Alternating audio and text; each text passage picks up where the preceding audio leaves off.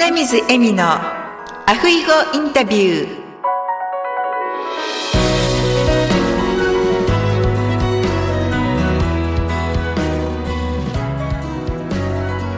アロハ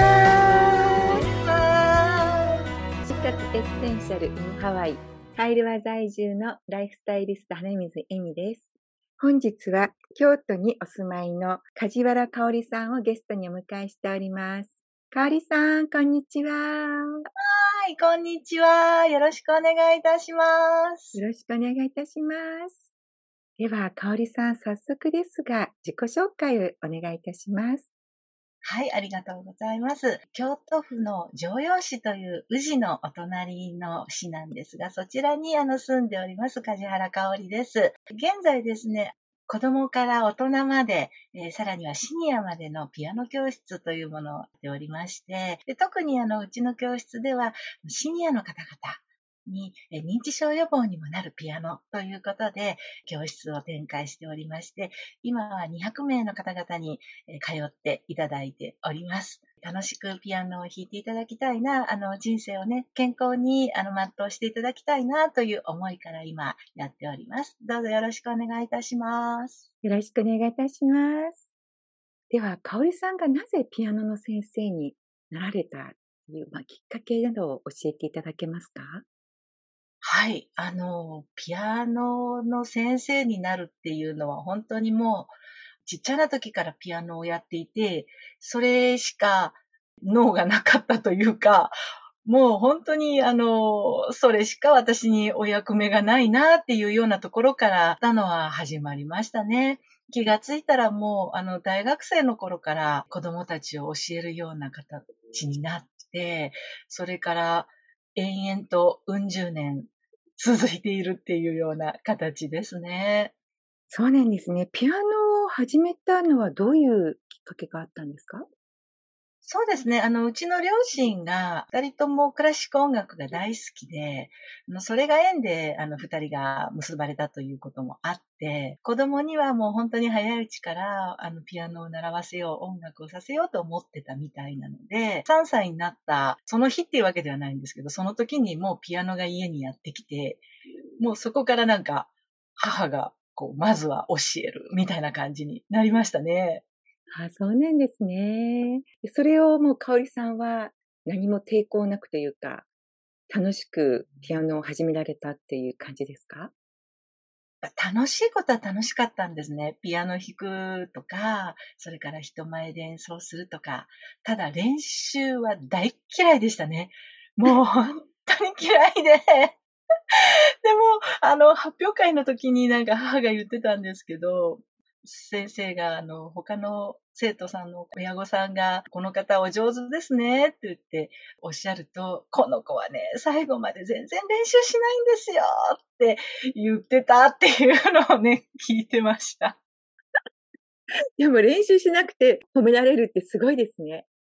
いえいえ、もう本当にその土壇場の力ですよね。なんとかかいくぐってきたって感じだと思います。そうなんです私も何歳ぐらいから、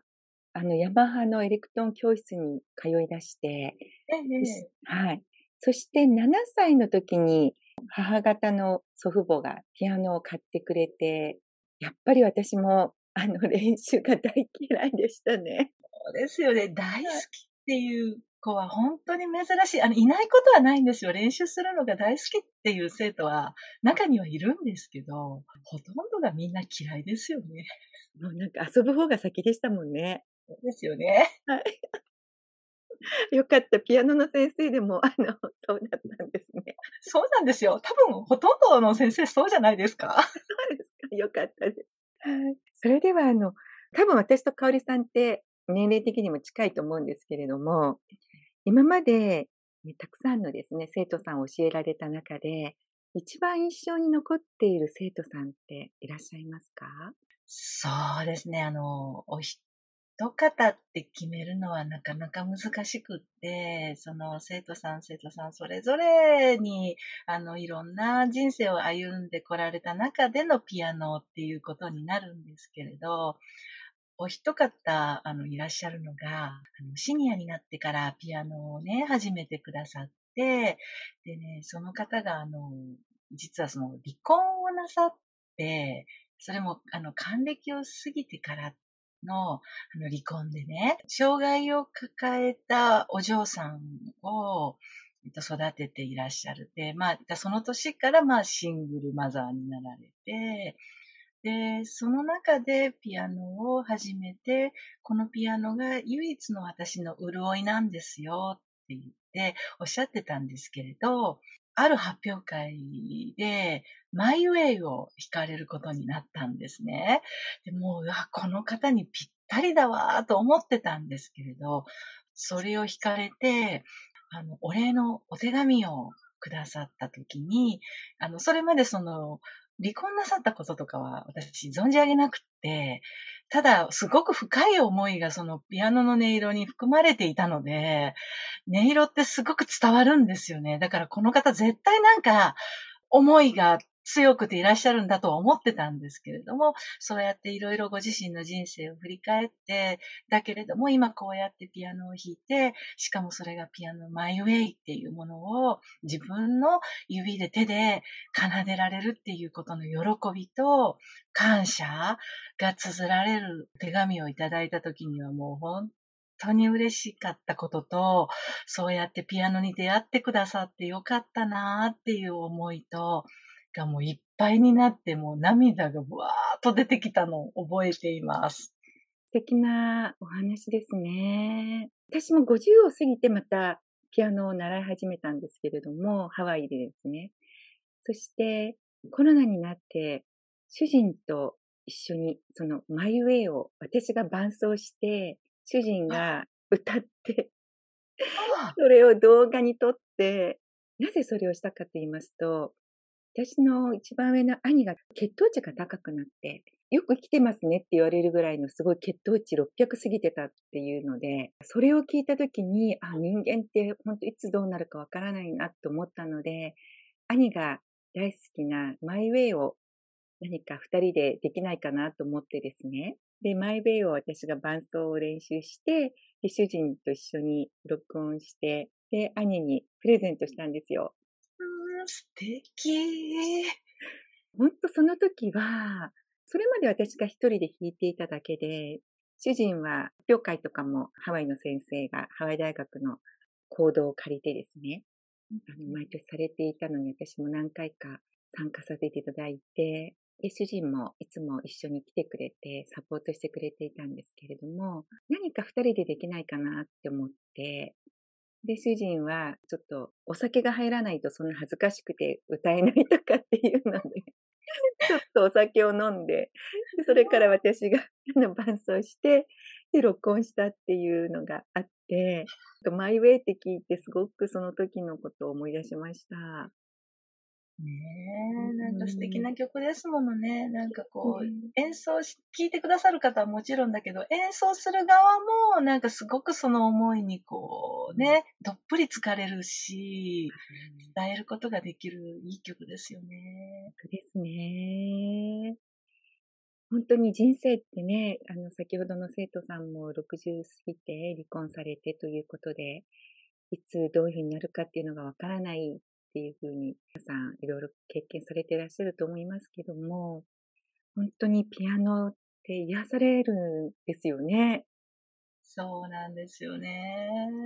あの、もちろんね、どなたかに聞いていただけたらそれも素敵なんですけれど、まずは自分自身に喜びと癒しが巡ってくるっていうのが素敵ですよね。本当ですね。なんか今の話を聞いて、またマイウェイを私も弾いてみたくなりました。ああ、ぜひぜひ弾いてください。はい。うん、きっと素敵だと思います。そうですね。もう本当ここちょっとお休みしているので、ずっと弾いてないんですけれども、香織先生からもですね、あの、オンラインでレッスンを受ける予定にしてたんですよね、先月。そしたらちょっと、ね、主人が病気になってしまって。もうはい、先送りになってしまって本当に申し訳ないです。とんでもないです。また少しずつ指を動かす練習から始めなきゃいけないと思うんですけれども。少しずつぼちぼちで。で、もう私も本当にシニアになってる、もう来年でね、還暦なんですけど、シニアの方のために、香織先生がですね、いろいろとピアノを教えてらっしゃるっていうお話も伺えますでしょうか？はい。シニアの方に教え始めたのは本当にま、もう何十年も昔なんですけれども、特にグループであのレッスンをっていうのを始めたのが20年前なんですね。で、あのシニアの方ってその個人レッスンであの習われる分には、初めはいいんですけれども、特に初心者の方ですと、最初のハードルがすごく高い。うん、ピアノがすごい憧れだったって思えば思うほど、その教室の門を叩くということが、いやこんな年になっていいのかしらとか、なんかそう思われちゃうんですよね。うん、だけれども、その一緒にあの習うという仲間ができるということで、そのハードルがぐっと下がるっていうことと、で、もう一つは、やめたくなってしまう時とかね、こう、ちょっと忙しかったり、体調がとかね、介護がとかっていう、そんな時でも、一緒に習ってるお仲間が、すっごいフォローとサポートしてくださるんですよ。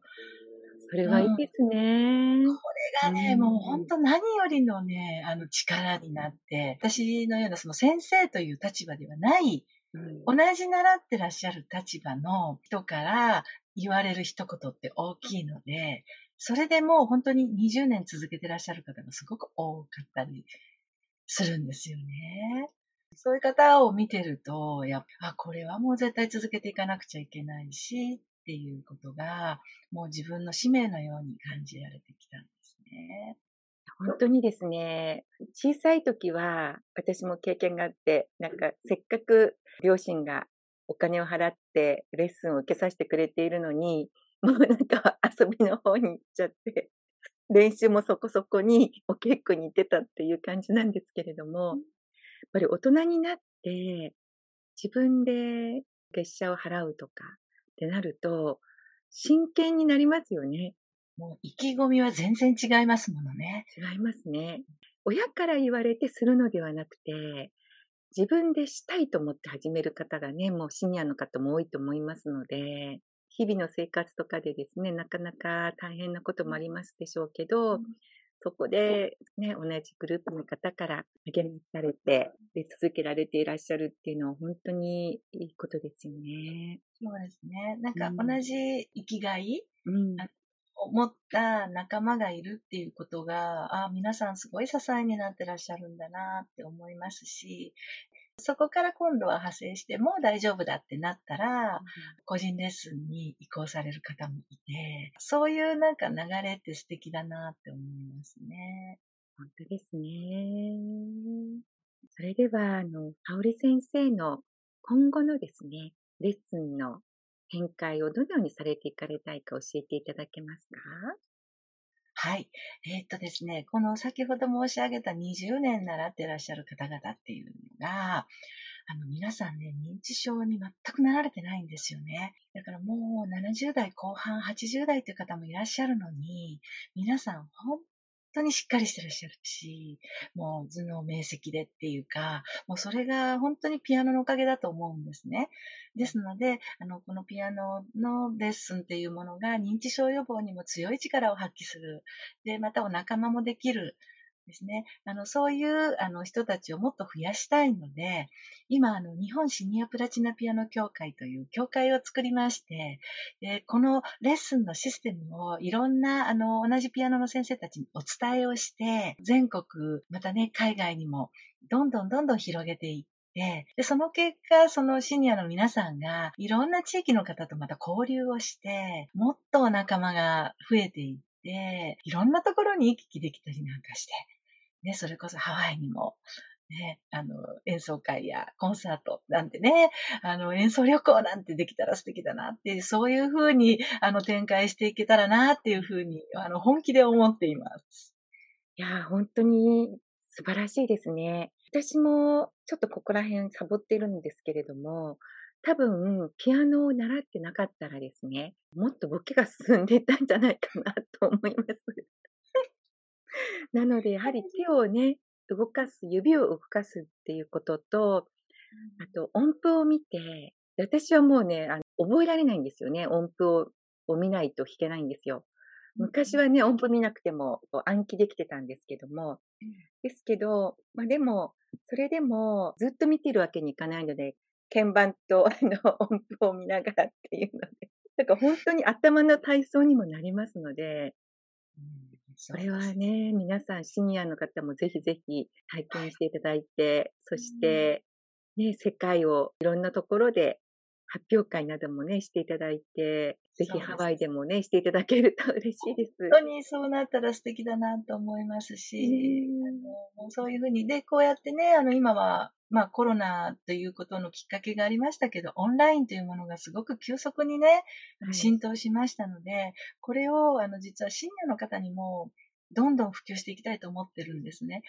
こう体調が悪くなったりとか、ご自身であの外に出ることが困難になった時に、このオンラインでつながっていれば、レッスンを継続することができるっていうね、そのこともお伝えしたくって、もうこれをね、もう日本柱でいきたいなと思っています。そうですね。ズームも慣れれば、もうボタンを押すだけなので、もうセッティングだけしてもらえれば、時間になって押せば、あの、つながるので。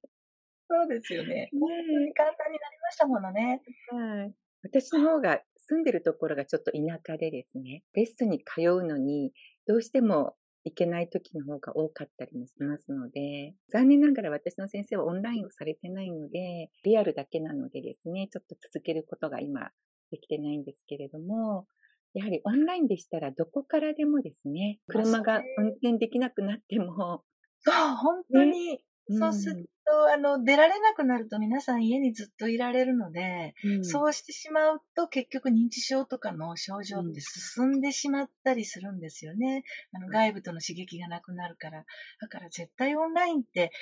やれておく方がいいと思うんですよね。そうですね。じゃあ私も、あの、早くまたレッスンの予約を取らせていただいて、復活できるように頑張ります。お待ちしております。はい。それでは、あの、香里先生の座右の銘を教えていただけますか？はい。えー、そんなね、あの、こう、偉そうぶったようなことは何にもないんですけれど、ただ、あの、私がいつも、あの、心がけているという意味では、笑う角には福来たる。これなんですよね。やっぱりニコって笑顔でするだけで、なんかちょっと気持ちが暗くなってた時でも、ちょっと一瞬光が差すし、笑う、笑顔でいるっていうことをいつも気をつけていきたいなと思っています。ありがとうございます。日本に行った時に、あの、笑う角には服着たるっていう、あの、猫ちゃんのついた、あの、置物を買ってきて、ピアノの上に置いてます。すごいすごい。素敵素敵。なんで、香織先生もすごいいつもね、ニコニコされて笑顔がとっても素敵なので。ありがとうございます。先生から習っていらっしゃる生徒さんも、レッスンに行くのがですね、楽しいと思いますね。それならいいんですけれど。私、あの、そういえば、小さい時に習っていた先生で、全然笑わないピアノの先生を今思い出しました。ちょっと怖かった。あの、実は多いんですよ。ごく聞きます。もう、うん、あの、ずっと怒られてたとか、ピシャッと叩かれてたとか、やっぱり昔はちょっとあるあるですよね。また練習してこなかったわね、とか言われてましたね。ありました、ありました。そうするともっとこう行きたくなくなるみたいになっちゃって。そうなんですよ。あれは悪循環ですよね。そうですね。でも私の今のハワイの先生は、私がもう仕事が忙しいっていうのも知ってらっしゃるので、とにかく練習しなくても来て、ピアノに30分でも触れるだけでも全然違うからって言って、もう練習できなくてもいいですよって言ってくださってたので、多分私それで6年ぐらい続いてたと思うんですよね。でも本当にその先生のおっしゃる通りだと思います。あの、そんなね、あの練習がちゃんときちっとね、積み重ねられるなんて大人はそんな状況にはないと思いますので、あの、そのレッスンの時間そのものを大切にさえしていただければそれで十分だと思います。そうですよね。だから本当にありがたいことに長く続けられて、あの、私がいつも途中で笑い出すんですよ。間違えて。そしたら、先生も釣られて一緒に笑うみたいな。でもいいですよね、それもね。そうなんです。だから、楽しいレッスンでした。はい。ああ、よかった、よかった。はい、それでは、香織先生、あの、リスナーの皆様にメッセージをおはい願いいたします。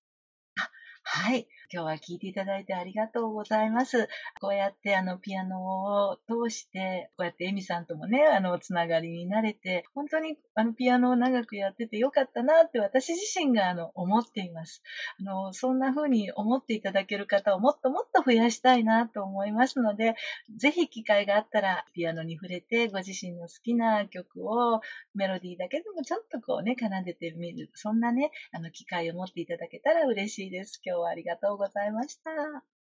素敵なメッセージありがとうございました。本当にね、ピアノっていうとちょっと気が高いっていうのがね、皆さんあるかと思うんですけれども、もう本当に少しずつですね、楽しみながら美を動かして、えーボケ防止にもなりますのでね、特に、はい、私たちの年代の方、あの、今からでもぜひ興味を持ってただけましたら、一歩進んでね、トライしていただけたらなと思います。はい。はい。香織先生の連絡先もですね、概要欄の方に掲載しておきますので、香織先生と一度お話ししてみたいなと。京都じゃなくても、日本全国どこからでもいいんですよね。全然大丈夫です。はい。ですので、あの、ぜひぜひご連絡していただければと思います。はい。では先生、本日はありがとうございました。ありがとうございました。それではまたお会いする日まで。アフイホーあアフイホーありがとうございました。りがとうございました。